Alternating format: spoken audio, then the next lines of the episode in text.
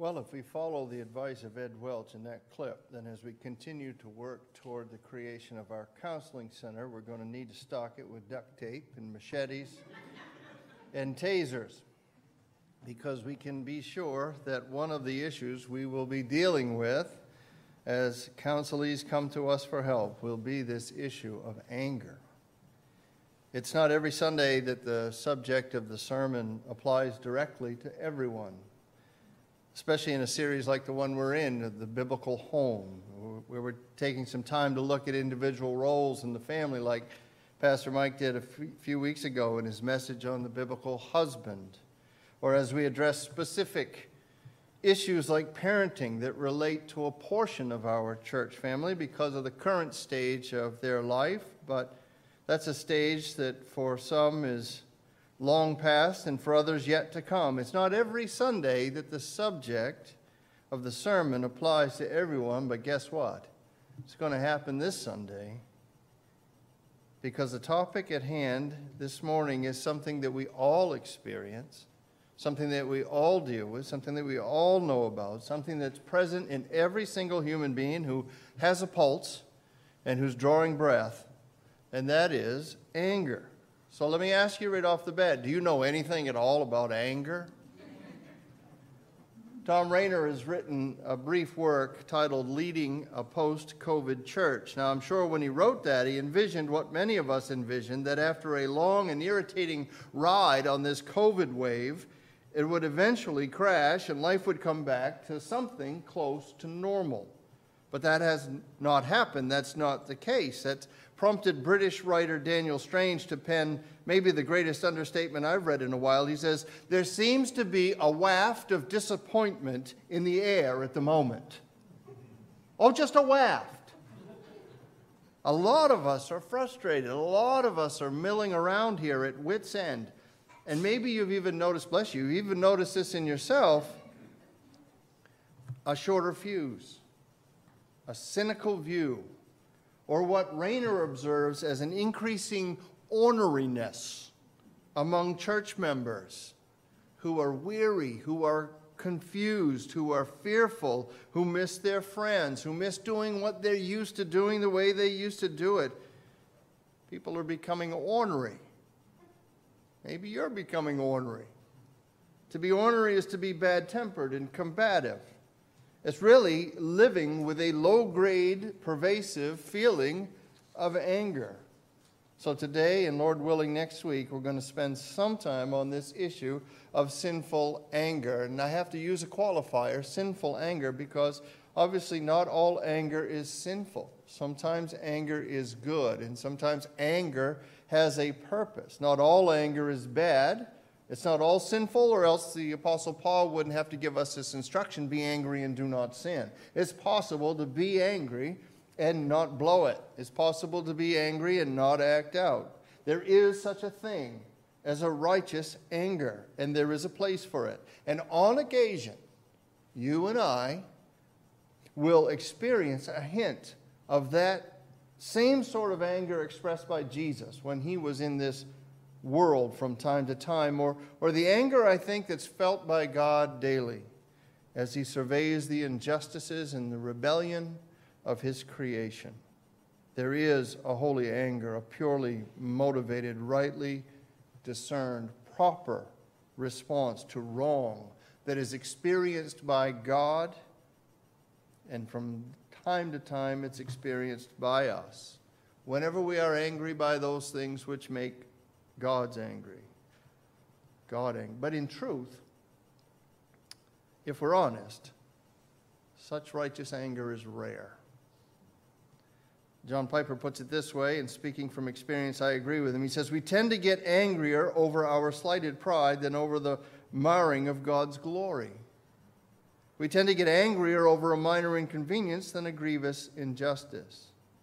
And so it's possible for us to have righteous anger but that generally represents only a tiny sliver, a very small fraction of the anger that we experience. So, for our purposes today, as I refer to anger, I'm speaking of the type that you and I are the most used to.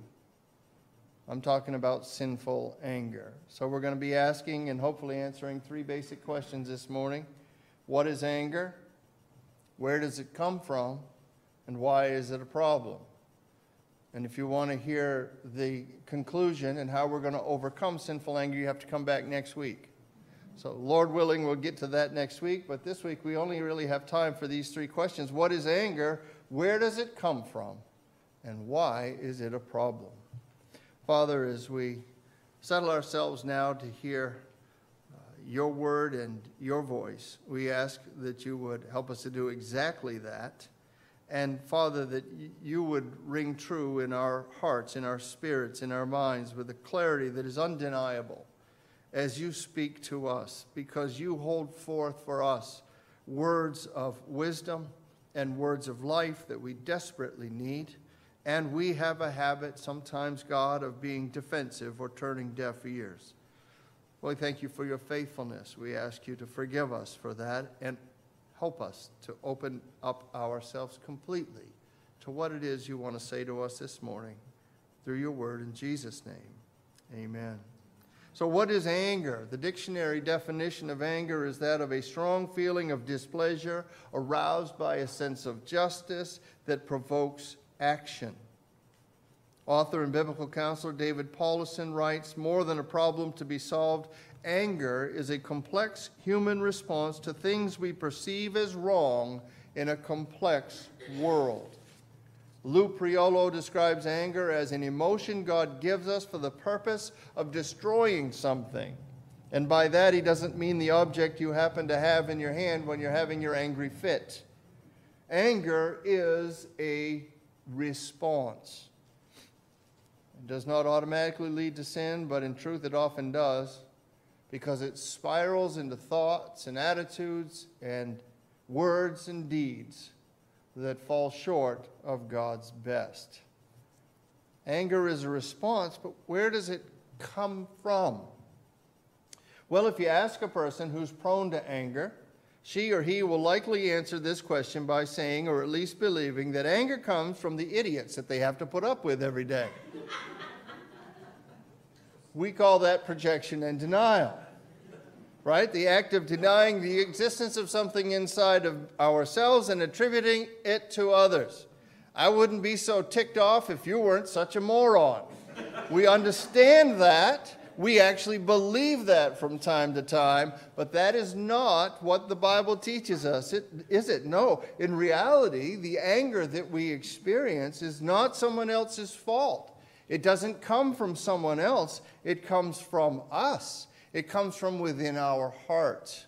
Jesus said this, it's recorded in Mark 7 21 to 23. For from within, out of the heart of man, come evil thoughts sexual immorality, theft, murder, adultery, coveting, wickedness, deceit, sensuality, envy, slander, slander, pride, foolishness. All these things come from within and they defile a person. It all comes from inside when we are sinfully angry, that is, when we don't control our anger, when we behave in an ungodly manner in our anger, it's simply an outward reaction that betrays an inward reality. Listen, when I'm out of order behaviorally, it's because I'm out of order spiritually. When I'm out of order behaviorally, it's because I'm out of order spiritually. And the Bible in the book of James puts a finer edge on this for us. He, he points to the source of our conflicts and our quarrels, the problems that we have. And he says, it's your passions, it's your strong desires. The King James Version, I believe, says lust. The, the word means strong feelings. That's the problem. Or we might simplify it even more and say the, the, the origin of our anger and our conflict lies within us in our wants, in our expectations. Much of our sinful anger is a result of us not getting what we want when we want it. Much of our sinful anger is a result of not getting what we want when we want it. Do you agree with that? Doesn't sound too flattering, does it? When you say it out loud, it's like, ugh, that sounds bad. But it's the truth. We don't want to hear it out loud because it makes us seem like babies. And we don't want to be babies, but sometimes we act like babies in our anger. Liz and I have been watching this show on I, I don't even know how she gets to it, actually. I can't tell you what we're watching it on. Uh, it's all magic to me. Honey, can you turn on that show? That'd be great. No, I can't. Okay, then I'll read. Uh, the Great British Menu. I don't know if anybody has, has watched that. Oh, some of you foodies really ought to t- tune in. Anyway, there's a great show about these chefs that are competing with one another in order to make their way to a banquet. And in order to cook at a big banquet for notable folks, whether it's Olympic athletes or, or sometimes politicians, or there's all kinds. Every year they're trying to get through to the banquet. So the chefs compete, and they are judged by other chefs. And the, the chef judge is usually a, a better known chef. Like they say, this chef has one Michelin star or three Michelin stars. I do not know what that means. For me, Michelin is a tire, but I think it means something to the, to the chef, to the cooking world. Anyway, so the chefs are doing their best to present these dishes, and they are judged by other chefs. In this one particular episode, a chef was being very creative. And You've noticed that about chefs. Sometimes they just like to exercise their creativity and put different combinations together and maybe surprise you, give you something you've never seen or heard or would never dream of eating. Anyway, it was the fish course. Here, these guys do, do a beginning round, a fish course, a main course, and a dessert course. They all compete in these four courses. So it's the fish course. And this creative chef decides he's not going to do any fish in the fish course, which seems a little odd to me, too. He put his creativity on the plate and he got it in front of the judge. And the judge was not impressed. This is a fish course. Therefore, Johnny, your score out of 10 possible points is two. I think that's because he actually gave him a plate. So, Johnny, being creative, perhaps a little narcissistic, was quite upset that his, his dish did not score well took off his apron, and promptly stomped off the set. While the judge is saying, Johnny, now Johnny, Johnny, and jo- there goes Johnny. He came back the next day. He had quit the show. He wasn't going to do that anymore. But he came back to apologize to his, to his fellow chefs. He realized he had acted badly. And he wanted to apologize to the viewing audience, really, that had witnessed his meltdown and he explained it. He was disappointed in the score that he got, and so he overreacted in anger. He said, and I became quite ch- childish, and this is what he said, and the toys went out the pram. It's one of the fun things about watching the show is the way people phrase things, and the toys went out the pram. And I'm thinking, I get this picture of this little kid who, in anger, is just chucking the toys out of the carriage, you know? That's what he did in anger. That's what we do sometimes in anger. We don't want to think that we're babies, but sometimes we act like babies and the toys go out the pram. Paul Tripp has written a book called Awe Why It Matters to Everything We Think, Say, and Do. And he says, Think of how little of your anger in the past couple months had anything at all to do with the kingdom of God. You're not generally angry because things are in the way of God and His kingdom purposes. You're angry because something or someone has gotten in the way of something you crave something you think you will inspire contentment, satisfaction, or happiness in you. Your heart is desperate to be inspired, and you get mad when your pursuits are blocked. My will, what I want, when I want it, is absolutely key to understanding and getting a handle on my anger. Because my anger, my will, reveals my love. In an odd twist, I think probably you wouldn't have thought of it this way at first, but you know, anger comes from love. I'm not saying a good love or an ordered love. I'm just saying anger comes from love because it's our response when someone or something poses a threat to someone or something that we love. So when Jesus, for instance, cleanses the temple, he goes into the temple area and he's angry that what's supposed to have been a house of prayer for all nations has become a profit center, has become a marketplace. And maybe you know it or maybe you don't, but the place where the market was set up, where the money changes were set, was the court of the Gentiles. How on earth can his house be a house of prayer for all the nations if the one place where the other nations are allowed to be to find access to God is crowded out with money grubbers? Jesus is angry, and he's right to drive them out of there. His anger is moral, it flows from his love. He loves his Father, and he loves the people that his Father wants to have access to him. And that access was being denied. That's a righteous anger, a righteous indignation. But usually, though, for you and I, when we become angry, our loves are not so noble. Someone disrespects me, and I love the idea of being respected, so I retaliate. Someone cuts in front of me at the ice cream stand, and I love ice cream. And I have a sense of fairness, and that's not fair, so I seethe inside. And I let it disrupt my day. True story.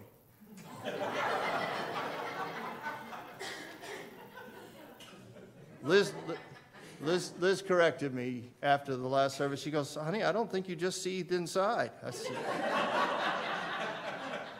I said, I love ice cream.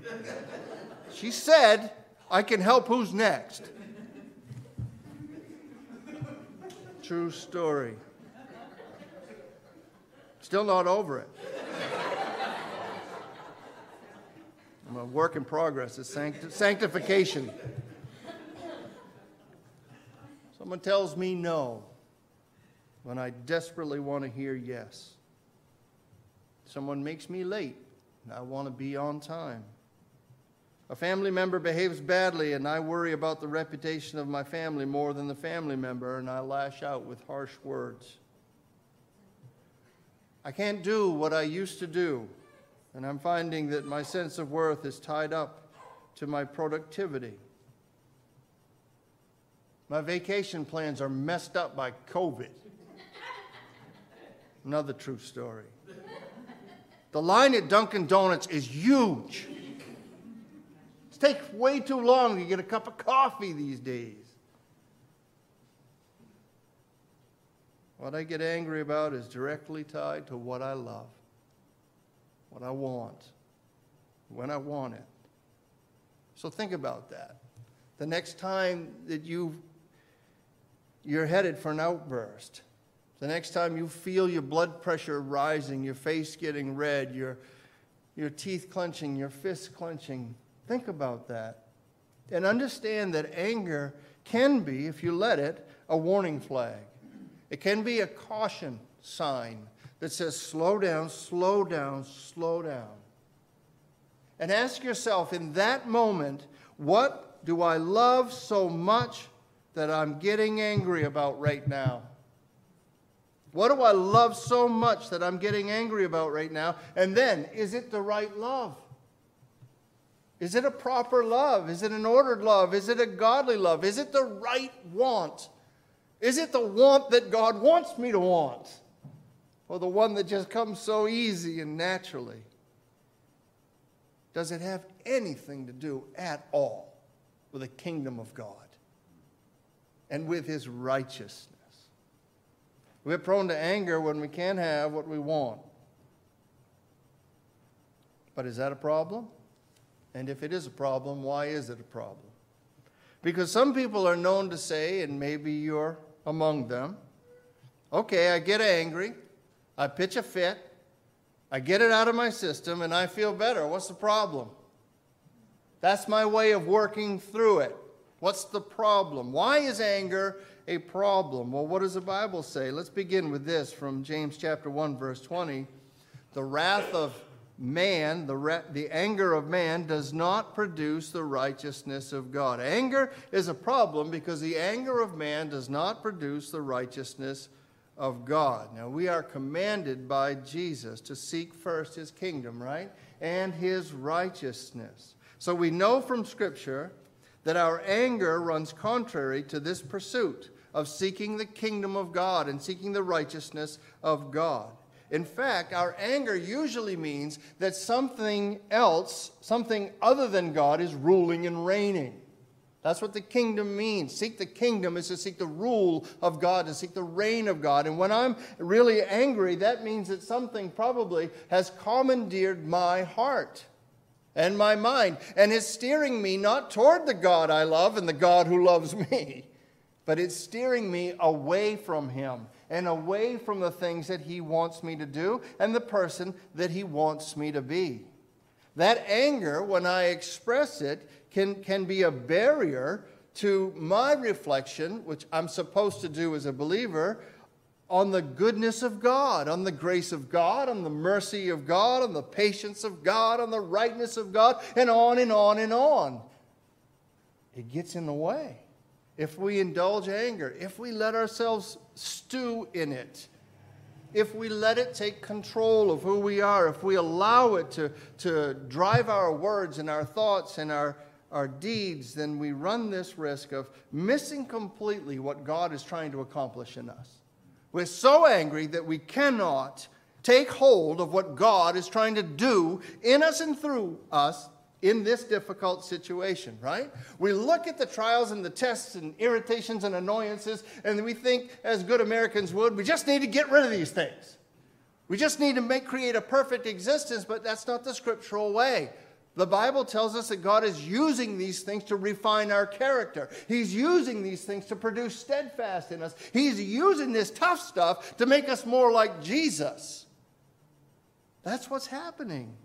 But when we just give in to anger because it makes us so mad, I wanted this and I didn't get it. I thought it ought to have gone that way and it didn't. We miss it. I suspect you're familiar with the Old Testament character Jonah in the little book of Jonah. And in that book, God twice asks his prophet the same question. Initially, God asks in response to Jonah's anger over the repentance and salvation of Nineveh. And then, when Jonah is exceedingly displeased, he asks him again about a, a plant that had come up and had gone away. You know the story, I think. I don't have to tell you the story. But what is the question that God asks? Have you any right to be angry? Jonah, you're mad at me because I'm showing compassion to a bunch of people that you don't like. Do you have a right to be angry? You're mad at me because I appointed a plant to come and give you shade, and then I appointed a worm to come and eat it because I'm showing you that I'm in control. You have a right to be angry? The first time that God asked Jonah this, it appears from the text that Jonah didn't even answer the question. He just left town. God asks good questions, doesn't he? And he's sulking outside the city, right? And he's waiting for the destruction that, that he hoped would come, but it never does. That's when the plant sprouts up and gives him shade and he finds relief. And then the plant goes away and he's angry. And God asks him that second time, Do you have a right to be angry about the vine? Or I think the King James, Doest thou well to be angry? Doest thou well to be angry? And Jonah said, What does Jonah say? He said, Yeah, I do. He actually said to God, Yes, I have a right to be angry, and I'm angry enough to die. The Hebrew word there for angry it comes from a root word that means to grow warm, to blaze up, to burn hot. Jonah's hot. He's angry, and his anger is absolutely controlling him, controlling what he will and will not allow into his mind. His anger has the best of him, and you know how we know that? Because the worst of him is coming out. And when anger gets the best of you, the worst of you comes out. In his anger, Jonah ignores God's question because he's seeing red. Is it possible today you have some upset in your life and you're very angry about it, and yet God is trying to penetrate that with a question or two? But you don't want to hear it. You want to say, God, I have every right to feel how I feel. And God is just asking you gently, Do you think so? God is trying to show Jonah the liberating truth of his immense mercy and grace and goodness. that He is a God who has every right to destroy sinners, but He goes after them. And He wants them saved and He wants them to repent. He's trying to show Jonah something about Himself. But Jonah won't have it. The wrath of man does not produce, in fact, it gets in the way of the righteousness of God. Jonah's anger shuts him off to what God is trying to teach him. That's what anger does. Second, anger is a problem because it harms people God loves. It's a problem because it harms people that God loves. Have you murdered anyone lately? Everybody know on that? I'm not asking if you felt like murdering anybody lately. I'm asking if you have, because of course you haven't. But have you called anyone a fool lately? And meant it? Because Jesus says this in Matthew 5 You have heard that it was said to those of old, You shall not murder, and whoever murders will be liable to judgment. But I say to you that everyone who's angry with his brother will be liable to judgment. Whoever insults his brother will be liable to the council, and whoever says, You fool, will be liable to the hell of fire. Jesus does not equate being angry with our brother with murder in order to make murder more acceptable or less offensive or more common. He does so to elevate the seriousness of anger. It is a serious thing. It's not to be shrugged off, it's not to be simply accepted as the way it is. And that's what you hear from those who are prone to anger. Well, that's just how I am. And guess what? Jesus came so you don't have to be how you are. That's what this is about. Let's not go down that road and understand as a culture, beloved, that the more we accommodate anger and the more it becomes commonplace, the more we are not offended by somebody who is rude or disrespectful or malicious or mean, the easier it is for everybody to be that way and it's still just as wrong. How can you judge a fellow image bearer of God? And call them a fool. When Jesus says that's murder, that's what he says, and he means it. Anger harms people. It harms people that God loves. Misdirected anger is destructive. When we are angry and we blow up, we hurt people, we scare people, we intimidate people, and sometimes that's frankly the goal. That's what domestic violence is anger and power and control. Right? Jesus would call that murder. It harms people by the collateral damage that it inflicts and by the influence that it encourages. I recently read anger not only reveals the individual heart, it also infects the crowd.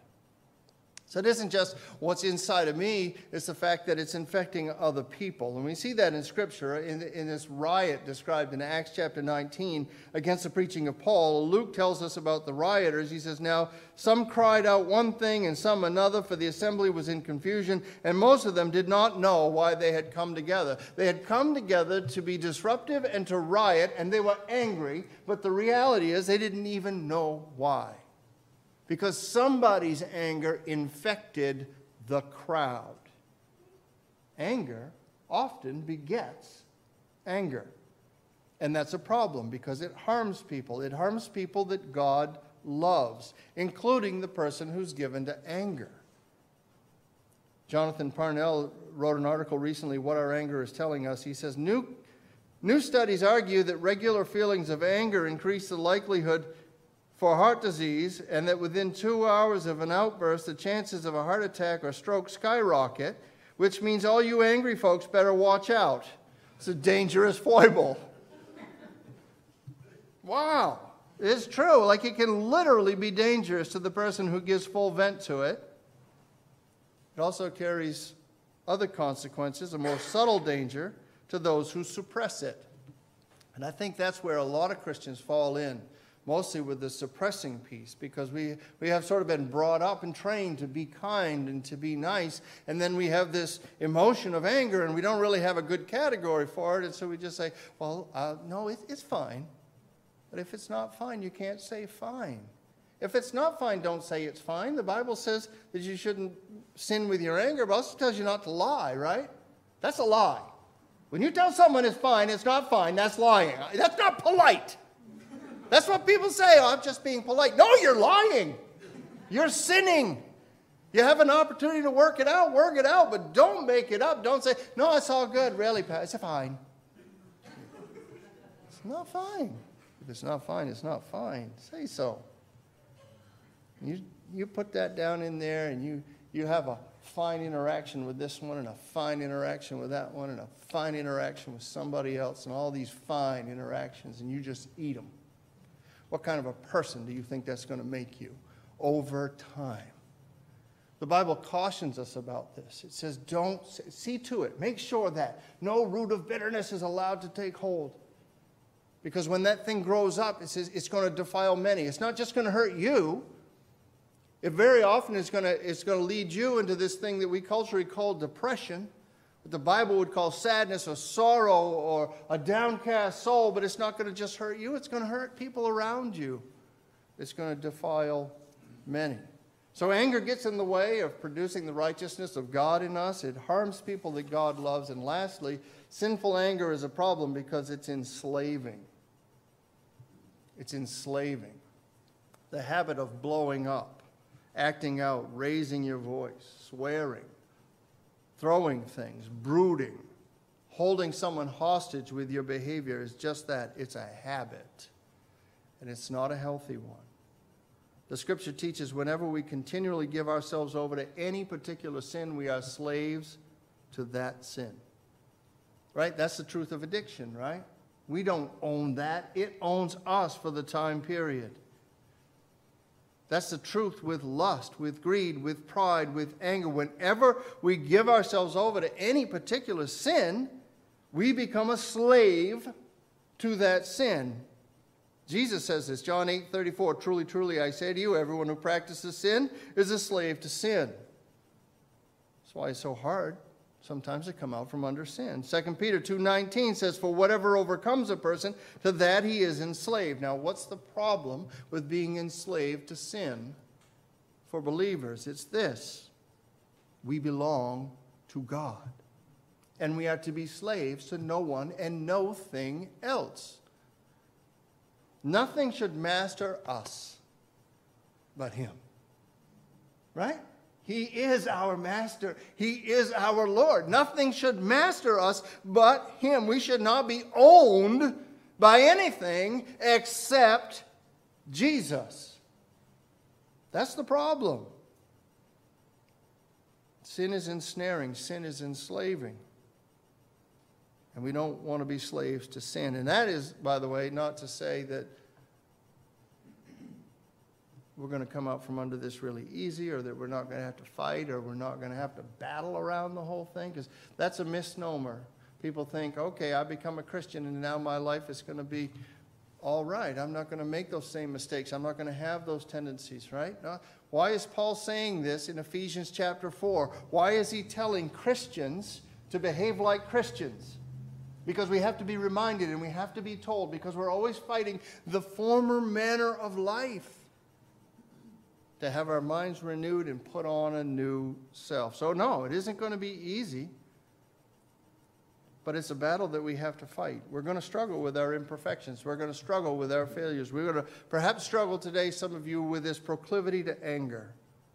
But you know this don't just give into it. Don't just shrug your shoulders and say, That's the way I am. Jesus died so you can be different than the way that you are. Do you believe that? He has overcome. Take heart, I have overcome the world. I can overcome your sin because I've overcome the world. That's the reality. That's the hope of the gospel. That's the reality of what it means to have faith in Jesus Christ. And so, please, beloved, if you struggle with anger, and I don't care if you struggle with anger for 50 years, and you say, that's just the way I am. No, fight it. Fight it. Try to, try to Come out from under it. Surrender it to God. Do not be enslaved by it. Our story has to reflect more this declaration of the former slave trader turned preacher and hymn writer John Newton than somebody who just lays down and accepts sin. John Newton said, I am not what I ought to be. I am not what I want to be. I am not what I hope to be in another world. but still, I am not what I once used to be. And by the grace of God, I am what I am. By the grace of God, you can be what God wants you to be by the power of the Spirit. Because the Christian life, the new life, the life of God in us, is seen in many ways, and we have been saved to broadcast that. And it is seen in how we manage and how we express ourselves, even when we're angry. So, when it comes to anger, beloved, who's in control? Father, we thank you and we praise you for the wisdom of your word and the hope that it brings. We confess our failings and our shortcomings, God, and we look to you and seek your power to help us to overcome, to be true to the calling that you have called us to, to be true to the new creation that we are. Lord, be gracious to us. Help us to become gentle, peaceable, wonderful witnesses. We are recipients of your grace and mercy and let us give that grace and mercy with liberality to others, and perhaps especially to those who we don't think deserve it. Let us love as we have been loved, we pray and ask in Christ's name. Amen.